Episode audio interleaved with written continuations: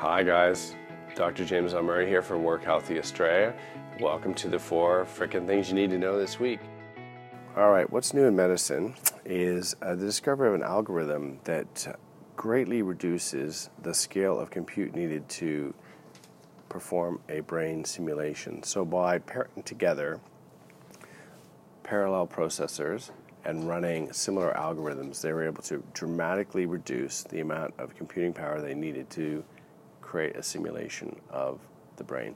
So, what this means though is as each incremental step happens and each little breakthrough comes along, we're getting closer and closer to being able to build an electronic model of the human brain, which is going to rapidly advance fields in medicine and behavioral psychology. So, it's like super cool to read about all these little incremental changes that are coming along faster and faster.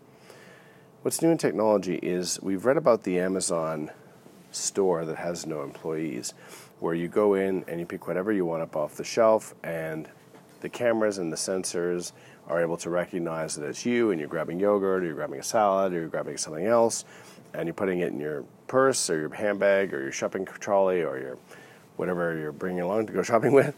Um, so the Alpha uh, Amazon Go store is actually set to open for the public this month. So that'll be really, really exciting for those of us who like to shop without talking to people and not having to pay at the cash. So coming soon. Hey, look, what's new with us is um, putting out a shout out here for you to sign up and receive our newsletter. If you do so, you'll be the first to know about new pep talks relevant industry updates, and we'll be giving away free resources in every edition. You can go to workhealthyaustralia.com.au backslash newsletter to sign up, and I'd really appreciate your support. Thanks so much.